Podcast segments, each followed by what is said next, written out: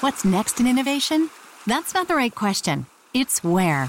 Puerto Rico is more than just a tropical paradise, it's an innovations paradise where startups and global players coexist in a vast and vibrant ecosystem where talent runs deep, highly skilled, and bilingual. Plus, Puerto Rico has the most competitive tax incentives in the U.S. If you believe your business can go anywhere, this is the place to bring it. Find out more at investpr.org/economist.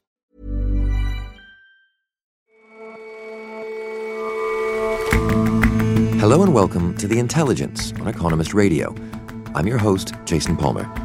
Every weekday, we provide a fresh perspective on the events shaping your world. For 16 years, the Darfur region in Western Sudan has been the site of horrific crimes against humanity. Our correspondent went to see the transition of power now underway as the country is offered a chance for peace. And we take a look at efforts to help immigrants into the labor market. Many want to rebuild their lives by starting businesses, and they find niches that natives overlook. But to be able to do that, authorities have to let them work.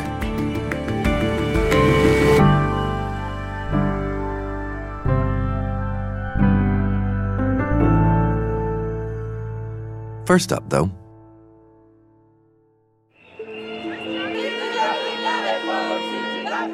Throughout the autumn, people in France have expressed concern about proposed sweeping changes to the pension system.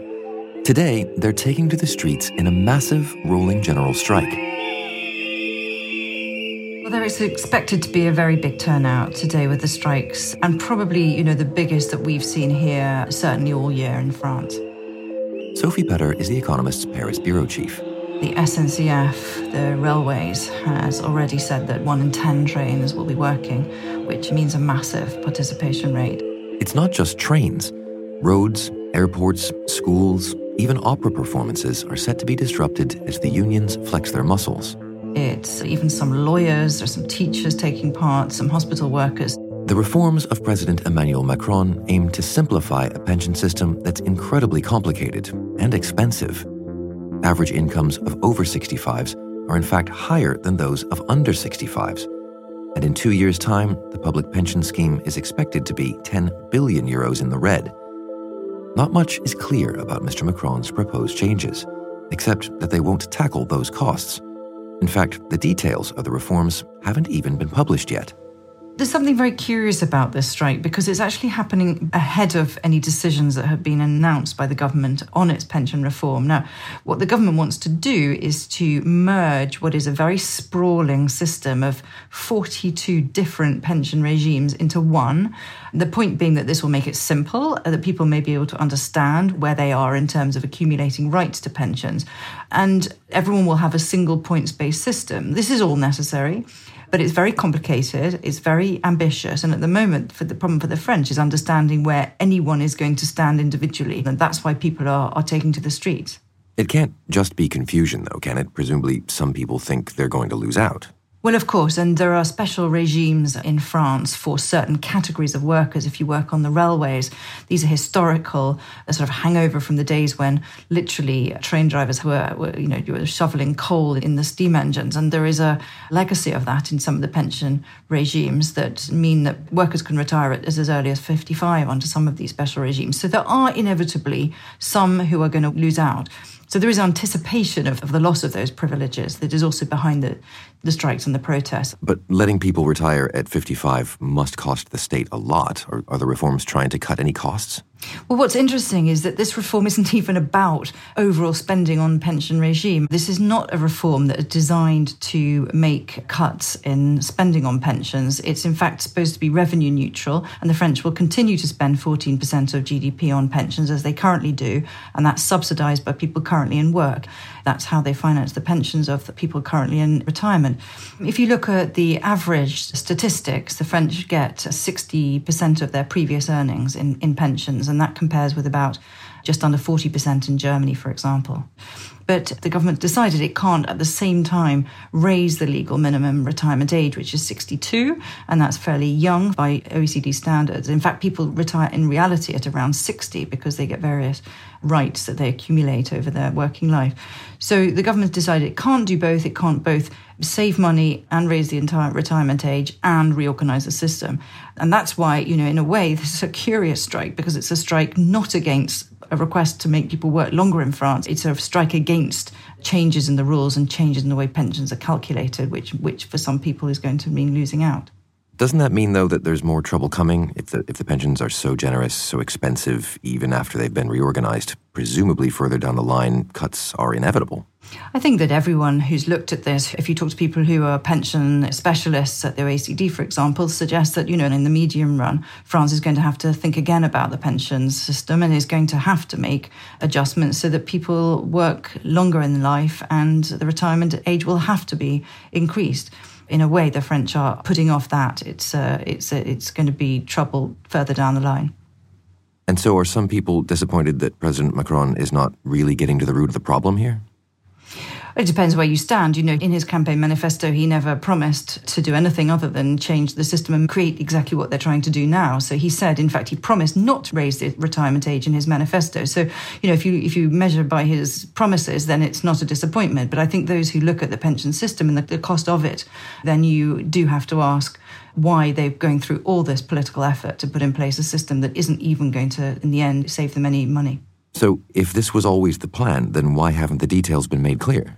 Part of the reason the government hasn't yet announced the details of its pension reform is that Emmanuel Macron has decided that in the second half of his presidency, he ought to behave less like a sort of uh, monarchical Jupiterian president that he was criticized for and to consult more and to be seen to be listening. And because he's been doing that, because there have been consultations now going on for months and months, he's suffering from the, the other side of that coin, which is a, a sense of drift and a sense that the government isn't able to make up his mind on pensions. And that is also part of the problem. And it sounds like the unions are capitalizing on that sense of drift, less a, a, protest against any specifics of the plan, more just that everybody's worried about how they'll be treated. I think that's right. I mean, you, what you've had in France over the last year is you've had protests really dominated by the Gilets jaunes, which were the yellow jacket protesters that emerged on the roundabouts and on the road junctions across France, but they weren't related to unions. And I think what you're seeing now is an attempt by the unions, which have historically played a big role in terms of organizing street protests in France, the unions making an effort to get back into the center stage and to show that they still that they can still bring people onto the streets and they can still cause chaos. So there is another element to these strikes beyond just protests against the pension reform itself. So, where's this headed, do you think? Will, will the reforms go through and, and that'll be the end of the story? Well, I think what everyone's looking at is uh, public opinion. Are people going to back the strikes or are people going to back the government? And that will depend on how disruptive things are and how tolerant the French are about ongoing a rolling strike on public transport. Because in the run up to Christmas, this could be really disruptive for people. Early next year, next March, there are local government elections. So if the government doesn't manage the pension reform properly or has to back down, there'll be a, an occasion for the French to, to punish them at the polls. So the government will be watching that very carefully indeed. Sophie, thanks very much for joining us. Thanks very much.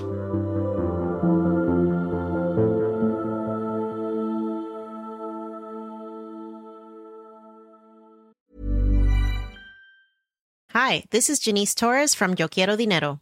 From a local business to a global corporation, partnering with Bank of America gives your operation access to exclusive digital tools, award winning insights, and business solutions so powerful you'll make every move matter. Visit bankofamerica.com slash banking for business to learn more. What would you like the power to do? Bank of America NA, copyright 2024.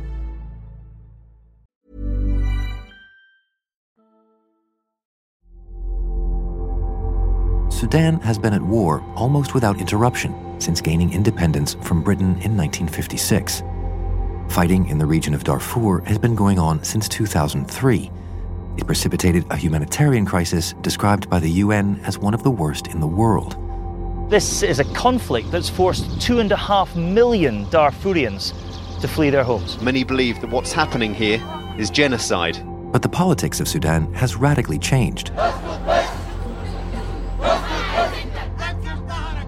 Mass protests this year led to the ousting of Omar al Bashir, the country's president since 1989 and the man that many blame for the misery in Darfur.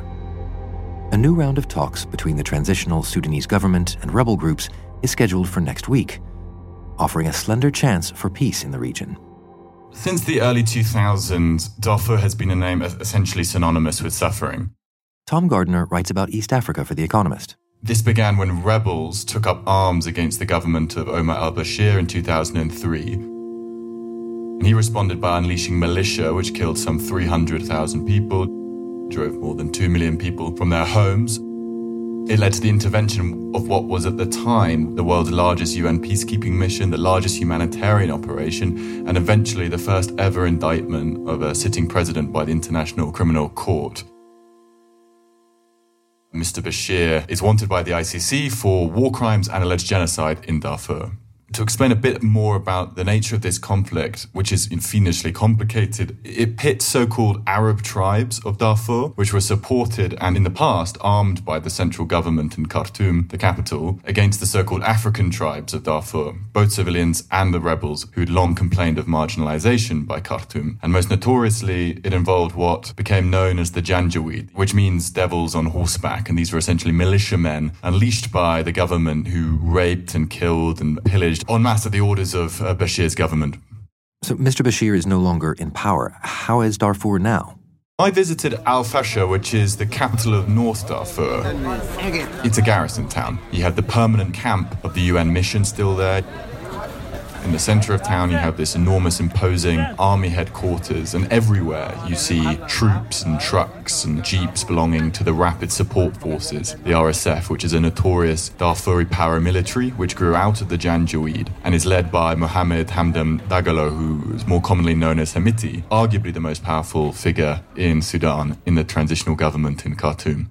And what does the transitional government have planned for Darfur? Do you think things will change there?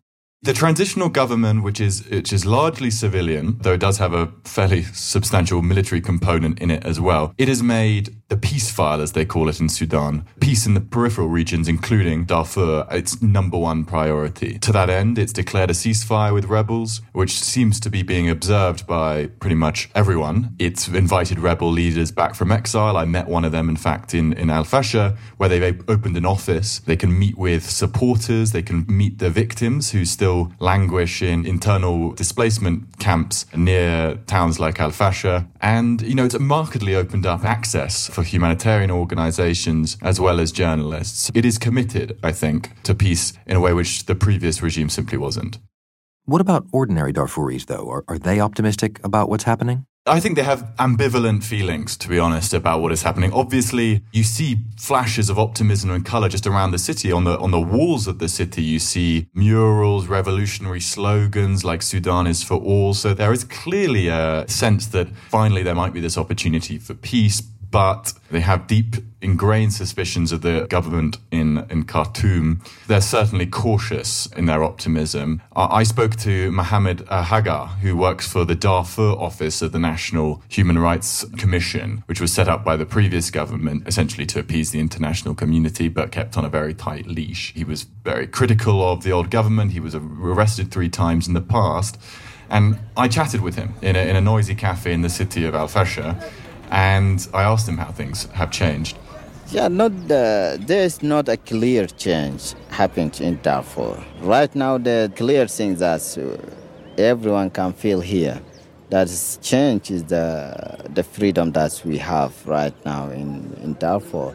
Freedom of uh, speak, freedom of uh, opinion, and even the political freedom that you can express your idea in anywhere and any place. Yeah. This is one of the result of uh, revolutions. You mentioned that the conflict began 17 years ago with this fight between two different groups of Darfuris. Has anything been done to, to change that fundamental dynamic? Will that problem go away? Yeah, I mean that's the that's the real challenge. Firstly, resolving the land problem. Darfur is often considered one of the world's first climate change conflicts, where you have land shortage, which was exacerbated by harsh droughts from the 1980s. And though the Arab tribes and militias, the so-called Janjaweed, which were involved in the war in the 2000s, they stole, they occupied, settled lands belonging to their so called African neighbors, in part because there's simply not enough to go around. They still occupy those lands. The victims demand that they be returned, but they say it's still not safe for them to even to go back to visit their farms. So this is a really fraught and, uh, and difficult issue to resolve peacefully. Perhaps the most important thing of all is, you know, to bring lasting peace to Darfur, the, the new government needs to essentially achieve something which has evaded each regime in Khartoum since independence from Britain in 1956, which is essentially resolving the problem of governing distant, unruly places whose inhabitants have long resented the rulers at the center. To do this, they need to give them a real stake in the country. This is really the challenge of Sudan itself. It sounds like quite a mixed picture. How optimistic are you overall about the chances for peace? My view is that this is the historic opportunity. If they miss this one, then it's you know it's going to be very hard to bring peace in the foreseeable future at all. At the moment, the big concern for all Sudanese surrounds the, the role of the military in this transitional government. The balance of power between the civilians and the military is the pressing concern, and it applies to the peace process in Darfur as much as it does to democratic progress in, in the rest of the country. So until we know how much power the civilians really have in this transitional government, and whether they will be able to hold an election in three years' time as they have promised, then it will be hard to see how great the chances really are for lasting peace in Darfur. Mohammed Hagar, who I spoke to, he kind of expressed this quite clearly that, you know, there is this entrenched suspicion of Khartoum, the sense that Darfuris will always be second class citizens, that the feeling that the changes that are underway in the rest of the country have not yet reached Darfur. I think this is the only chance we have to bring uh, comprehensive peace in, in Sudan because after the revolution or after the, the fall of uh, al-Bashir government, there is a new government which represented the whole Sudan. The majority of them, they have willing to improve the situation in Sudan. Not only peace, even the political situation, the democracy and the economic and culture and social in everything. So we have this chance. Sudan is at a historic moment where everything is hanging in the balance. What happens in Darfur is, in a way, a microcosm of what is happening in the rest of Sudan. Thanks very much for your time, Tom. Thank you.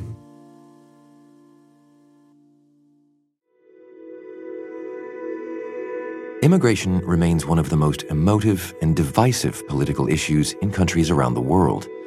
But beneath the rhetoric and the policy proposals are personal stories which can reveal some simple economic truths. My name is Muhammad Rahima. I come from Syria uh, three years ago. So, Mohammed Rahima, he was in Syria in late 2015, a small village outside Damascus. He was about to be drafted in the Syrian army, not something he wanted to do. Philip Coggan writes Bartleby, the Economist's column on management and work. So he managed to get to Lebanon, and then from Lebanon all the way through Greece and trekking across Europe, ended up in the, the famous jungle camp in Calais, which has a pretty brutal reputation. Myself, I'm a good cooking because I cook for my friend who get uh, legs broken when we try to come to England. But what he did do there was he made some friends. Uh, Alex Simmons, who's a, a, a British volunteer, and he learned to cook and he learned English. So when he eventually did make it to uh, London, he had a potential skill he could use. That's where uh, with the help of Alex, he started to set up this pop up Syrian brunch uh, outfit in a pizza restaurant in Archway. So the food is delicious, but like it's a simple ingredient like uh, 10 tomatoes, onion, garlic. Uh, he made it into a success. Uh, unfortunately, the pizza restaurant closed, but he's setting up a new pop up restaurant in South London in December this year. And in your reporting, you've obviously spoken to people like Mohammed who have overcome serious obstacles in getting settled and, and starting a business. What is it, do you think, that they bring to an economy? Immigrants bring two things. First of all, they have traveled a long way to get to this country, so they're keen, they're enthusiastic to work.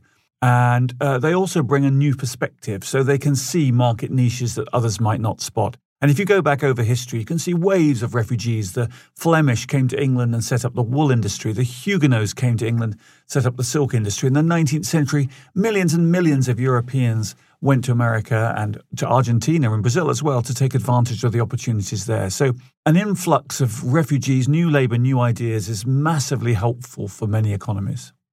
And lots of stories that we hear about refugees is that they have a strong desire to work. Is, is that the sense that you got here? Yes, absolutely. You arrive in a country, you haven't got any money because you're a refugee and you need to find something to do. And often the authorities make it hard for you to find something to do. But many refugees are young, they're, you know, in the prime of their lives, and they want to contribute. Uh, and it's difficult often for them to get work in the regular economy because they don't have an employment record. So many of them become entrepreneurs. And that's what the Bartleby column looked at the attempts to try and get uh, people who were refugees to start businesses. And one charity is trying to start a thousand refugee led businesses in Britain by 2025. So, TERN, it stands for the Entrepreneurial Refugee Network, has courses in marketing and sales. And two of the people I spoke to had been on those courses and had benefited from them and are already doing uh, pop up restaurant work in Britain. And so, what what kinds of, of services do these charities and, and others like it provide in terms of getting people access to to the job market? There's two different ways of looking at it. There's uh, one set which um, puts them in contact with people, gives them training. That TERN does that. There was the refugee support group that I spoke to as well, which actually sets up, set up in the camps where it's very difficult for people to find work. They set up a sewing uh, cooperative where they provided the material and the sewing machines to women. You can buy gifts of bags and other things that they've made, and you get a little message about the individual who made it within the bag. I already have some for my Christmas presents. And it's just a way of um, giving people the dignity of work and allowing them to develop some skills that they can use, which sitting in a refugee camp, it's very hard to do. And what about the argument put forth in some quarters that uh, essentially a, a, pound that goes to a refugee effort is a pound that doesn't go to, to native born people and, and that you know the refugees in some are, are a drain on economies? Well, I think over the long run, that's nonsense. Um, First of all, it assumes the lump of labour fallacy, which is that there's only a set amount of work to go round. So one job to a refugee means one fewer job to a, domestic worker. But that's not the case. Uh, much bigger population than we had 100 years ago, and yet there are lots of jobs. Women are in the workforce, and yet there are lots of jobs. That's because every person who works buys goods. So they're also a source of demand as well as a source of labour supply. And the second is that, as I said before, refugees often have new ideas. So 44 out of the unicorns in the States, that's the private businesses worth more than a billion, were started by at least one immigrant f- founder. And that includes Google uh, and includes uh, Tesla. And of course, you know, Steve Jobs was the son of a Syrian uh, refugee. And if you go back to, you know, Jewish refugees in the late 19th and earlier 20th centuries, often these people are the most innovative because they're coming with a fresh perspective. Philip, thank you very much for joining us. Thank you.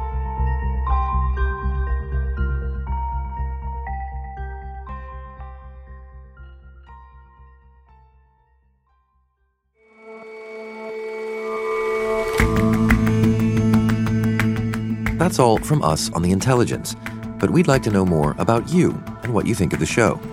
Do us a favor and head over to economist.com slash pod survey and see you back here tomorrow.